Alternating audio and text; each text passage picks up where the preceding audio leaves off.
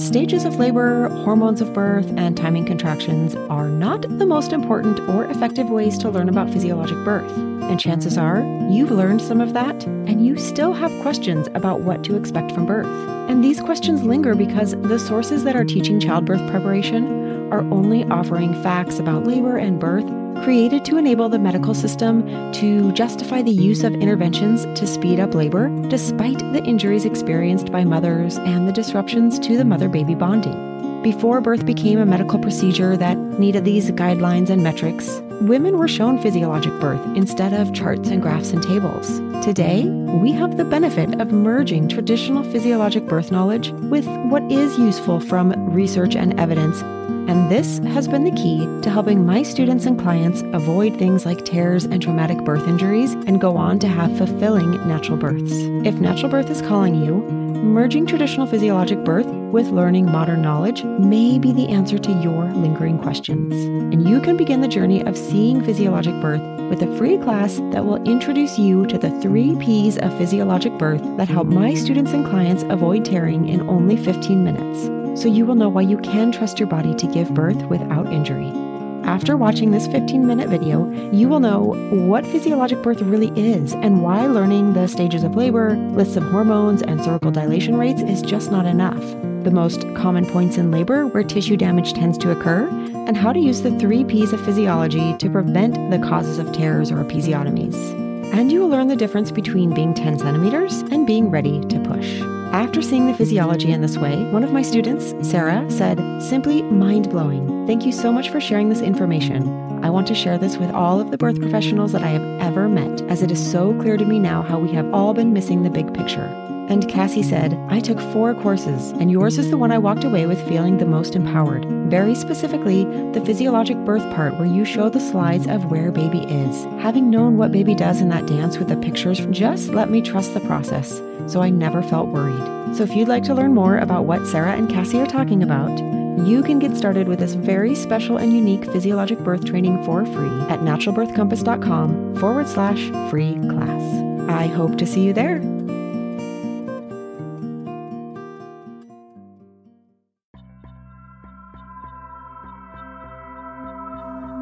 Would rather have questions that can't be answered than answers that can't be questioned. Richard Feynman.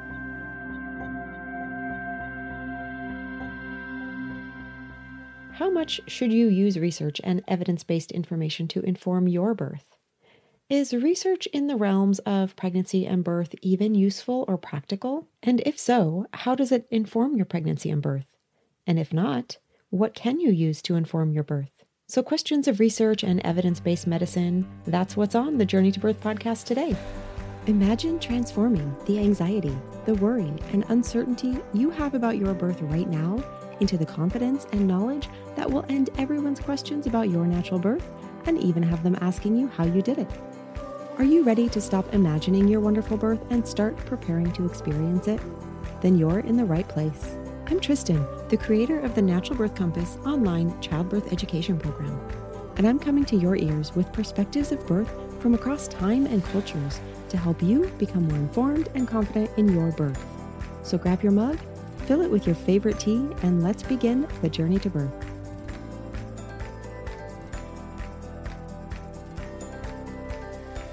Though in the West, we're used to looking at research as part of our medical information and Evidence based information has become a popular idea for pregnancy and birth. It's the limitations of research and evidence in regard to birth that can impact your birth outcomes. And these are important issues that aren't readily shared by medical professionals or in most of the birth preparation materials that women have access to today. The concern with research is that Research is often mistaken for truth, for an answer. When something is published in research, it's often considered by those of us outside of the realm of research or even medicine to be a final answer. But research is part of science, the continual search for answers. It's usually not an answer itself. Really, when you think about life and all the complexities of the human body and how we interact with our world, it is so complex and full of questions that we may not be able to ever have all of the answers as to how our bodies operate, certainly when it comes to something as big and extensive as creating another human being and giving birth to that baby. So, even more so when it comes to birth, to that in utero life of babies and the transition into life for a newborn, research can never factor in all of the variables and all of the things that we really just don't know. And actually, I personally find that fact to be reassuring, knowing that we don't really have to know everything or understand all the aspects of birth and life, and it still just finds a way. I feel that there's a little bit of calm in knowing that some parts of life are just still pure and shrouded in that mysterious wonder of life itself. But the more we muddle our understanding of life with science, the more complicated we make life and the more complicated we make living our life. Now, I don't watch a whole lot of television. I just don't have time left in my day for it by the end of the day, usually. But I did watch a cute show after it came highly recommended by a friend called The Good Place. And one of the episodes in this series talked about how hard it can be to live in our current society with all the complexities that we now have in our system. And I'm not going to go into exactly how they were using this for the show, but basically, they were talking about how difficult it is to even buy a tomato because that tomato can come with so many negative consequences. We have the GMO issue, we have the issue of fertilizers and pesticides and water consumption and the ethical treatment for growers and for the harvesters and how that tomato gets transported to your store and the transportation impact of you going to the store to buy the tomato. When in reality, the act of planting a tomato seed and growing a tomato plant and picking a tomato from your own garden to use on your own salad is so simple and so pure and a bit mysterious. We don't really know all of the factors that go into growing that tomato, into how nature grows that tomato, but we know that given the right circumstances, it just happens. And usually that tomato tastes so much better too. So, let's get back to birth and let's get back to research and how we're making things oh so complicated in the world of birth and in how you go about setting up a birth plan, maybe if you're writing up a birth plan, and, or just making decisions for what you want or don't want in your birth. So let's take a simple example of induction of labor because we know that this is so common. So many women are faced with this scenario during their pregnancy. So, there's a draft of a study published in 2019 by a woman named Anna Maria Marconi to evaluate the research that exists around the topic of induction of labor. Now, she begins with this abstract the rate of labor induction is steadily increasing, and in industrialized countries, approximately one out of four pregnant women has their labor induced. Induction of labor should be considered when the benefits of prompt vaginal delivery outweigh the maternal and or fetal risks of waiting for the spontaneous onset of labor. However, this procedure is not free of risks, which include an increase in operative vaginal or cesarean delivery, and excessive uterine activity with risk of fetal heart rate abnormalities. A search for induction of labor retrieves more than 18,000 citations from 1844 to the present day. The aim of this review is to summarize the controversies concerning the indications, the methods, and the tools for evaluating the success of the procedure, with an emphasis on the scientific evidence behind each. So that's the abstract, the general idea of what this research is about. And in this article, the researcher covers in some depth a few of the common reasons of induction, including elective induction, which can be defined as either induction in the absence of fetal or maternal indication, or by others, it's defined as an induction that is planned before a need arises rather than being implemented as the need comes up. Essentially, what you see by the end of this article is that the researcher has difficulty determining whether the results of induction of labor are a product of the precursor or the induction of labor itself. Now, the precursors here included a whole range of things like a post term pregnancy, so a pregnancy that goes to 41 weeks or longer, depending on the definition of the particular practice, uh, diabetes or gestational diabetes, premature rupture of membranes, suspected large babies, which is called macrosomia, or oligohydramnios or extra amniotic fluid, and a whole list of others. I'll put a link to this article in the show notes so that you can access the whole article for yourself if you'd like. Now, she goes on to write In conclusion, for very few of the precursors reported in the guidelines or the scientific literature is there clear evidence that induction of labor actually improves the obstetric and or perinatal outcomes. An example for all is isolated oligohydramnios at term, a popular precursor for induction of labor. A recent meta analysis, including 2,414 women with oligohydramnios and 33,585 controls, but only one randomized trial with about 50 women showed that oligohydramnios represents a risk factor for induction of labor, cesarean section, and short term neonatal morbidity. However, it is difficult to define precisely whether the outcomes represent the effect of induction of labor itself or that of the precursor. The same applies to other clinical situations in the presence of maternal and or fetal pathology. So from this conclusion, you can see that often the actual research itself isn't conclusive. And part of its job is really to get deeper into what the real questions are, just as this researcher has done. However, many doctors and and definitely with self-proclaimed birth experts who write books or are people in your Facebook groups and social circles who believe that they're reading facts in these studies, even a fair number of midwives today, they're all turning to research to try to define these boxes that we want to be able to enclose pregnant women and their babies into. We want to be able to try and define safe and unsafe and try to predict what will happen in a woman's birth all in the name of trying to prevent negative outcomes. The question is are we causing more negative outcomes than we're actually preventing by complicating everything in this way? The other confounding factor for a lot of the research is that it generally involves births that have high intervention rates on many levels because these are predominantly hospital births. And just the mere fact of being in a hospital means that there's automatically interventions involved. At minimum, there'll be some level of fetal monitoring, an IV line or a hep lock of some sort, being put on a labor clock, maybe denied food and water if that's the hospital policy, and of course, being interrupted by medical staff to check in on you when you maybe don't want anyone in the space.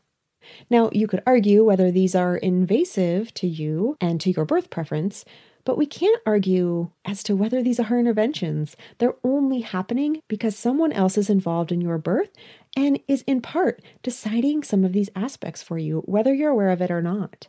Now, today's episode is not about whether or not these are beneficial or necessary or right or wrong.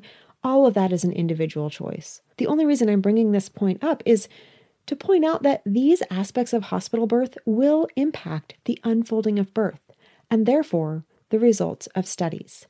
And so it makes it extremely difficult to use research to apply to a home birth or even to a birth center setting where the environment may not be medically focused. So you can see why using research to make your decisions about birth can make things messy and confusing because research isn't really about answers. It's about continually trying to get deeper and deeper toward answers, but knowing that we never actually have the answer. And to lead into the next thing that I want to talk about, it's actually in part because of these various complexities of research that we have this idea of evidence based medicine even being formed. So, the history of evidence based medicine that's extremely important to this conversation is that it was formed out of the study of disease progression and public health from a field known as epidemiology. It was a way to look at real time data of what happens in populations, along with current research, and then use that information to apply reasoning into a medical practice for an individual patient. So, there are three primary components to evidence based medicine. The first one is clinical research, the second one is the practitioner's clinical experience, and the third one is a patient's desires about their own care. And here's where this focus on evidence based medicine becomes problematic for pregnancy and birth. So, we already addressed the problems with using research, so I'm going to skip number one and move on to the second aspect your practitioner's clinical experience. So, your practitioner's clinical experience is a direct expression of their beliefs about birth and their own fears about birth, which themselves are based on their education, their exposures throughout their life, from as far back as their upbringing and their family's beliefs about birth, and the exposures that they had through media, the same as we all have, and to their medical school environment and their current work environment, and the limitations of the environment where they practice. And most doctors and midwives who attend traditional schools in the US, they will tell you that the education is predominantly focused on handling emergencies and complications of birth. And it's not focused on how to recognize normal and variations of normal. This means that your birth provider's understanding of birth is shaped by this exposure to all the what ifs, and that affects how they can help you and what they believe to be safe and normal. And that brings us on to the third aspect your desires for your own care. Today, for those of us working in more traditional birth environments, and by traditional birth environments, I mean less technology based birth environments, we see how much a woman's understanding and beliefs about her own birth can be limited by a lack of knowledge about the care that you need. Most women giving birth are not birth professionals, not OBs or midwives or doulas, so the level of knowledge is limited to what's available in books or online or what you learn from other people, whether that's in a childbirth course or from your friends and your family, and of course from your care provider.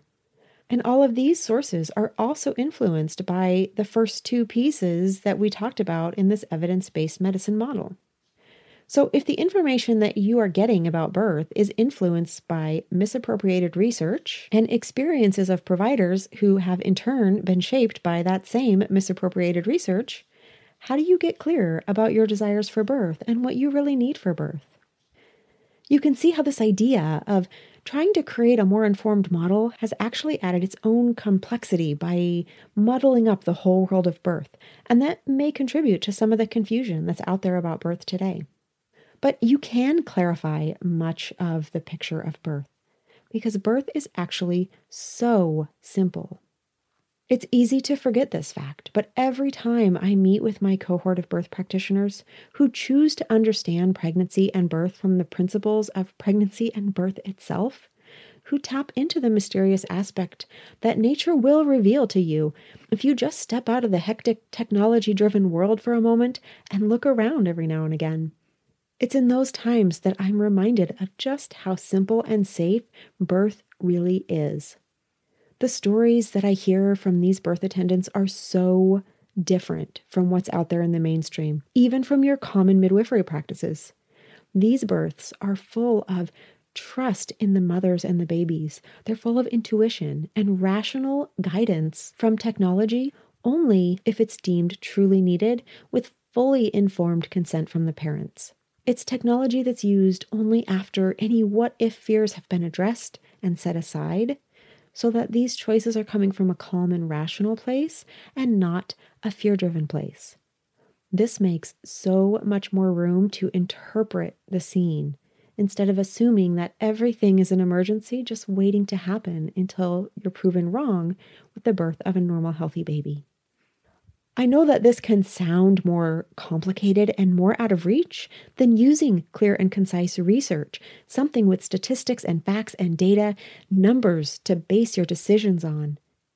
And that's exactly why so many people try to turn to research. It seems so much easier because things are black and white. But these decisions, they cannot be made ahead of time. They can only be made in the moment. We're only able to be fully informed when we are in the present. We can't predict the future for anyone. We can only pretend that we can so that we can interpret our lives by numbers and statistics and make something sound so much more clear when actually it's so much more complicated if we do that.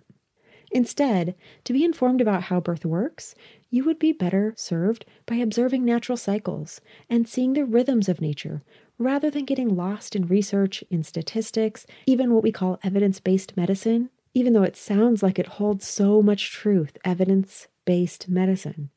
In the 25 years since the introduction of this method into obstetrical care, we haven't actually improved overall outcomes for mothers or babies, but we have increased a lot of birth trauma. So look to nature. And then, if you want to take your knowledge deeper, you can learn some of the basic physiology that we do know to inform you about why birth works over 90% actually, probably about 97% of the time when we get out of the way, when birth professionals get out of the way, and when you can just sink into birth and let go instinctually and intuitively. That's when birth becomes magical and transformational. So take some time to watch a sunset. Follow the moon through its phases. Plant a seed and watch it grow and transform. Or watch a fire burn into coals. Feel the flavors of your food. All of these are lessons from nature, and they all reflect the process of birth unfolding. Then, if you want to add physiology, learn how your blood volume expands to meet the needs of your baby and how this results in a small normal lowering of your hemoglobin. Then you'll know if you need to supplement with iron or not. And learn how your baby's blood flow shifts in the moment after birth and why that cord blood is so important to support that transition. Then you don't need someone to define the amount of time to wait to clamp your baby's cord. You intuitively know when it's the right time. Research is a long way from defining safe and unsafe, and perhaps it never will, but nature always knows. You just have to tap into that knowledge. So, if you've been getting stuck in the research and evidence based information and you don't really know where to turn, I hope that this has given you some peace and some new ways to look at how to understand pregnancy and birth. Thank you for allowing me to be a part of your pregnancy journey. I look forward to meeting you here again next time on your journey to birth. Thank you for listening and being open to new perspectives as we spend this time together. As always, let me know how I can support your journey. If you have topics you want to hear about, guests you'd like to hear from, questions or comments to share, let me know.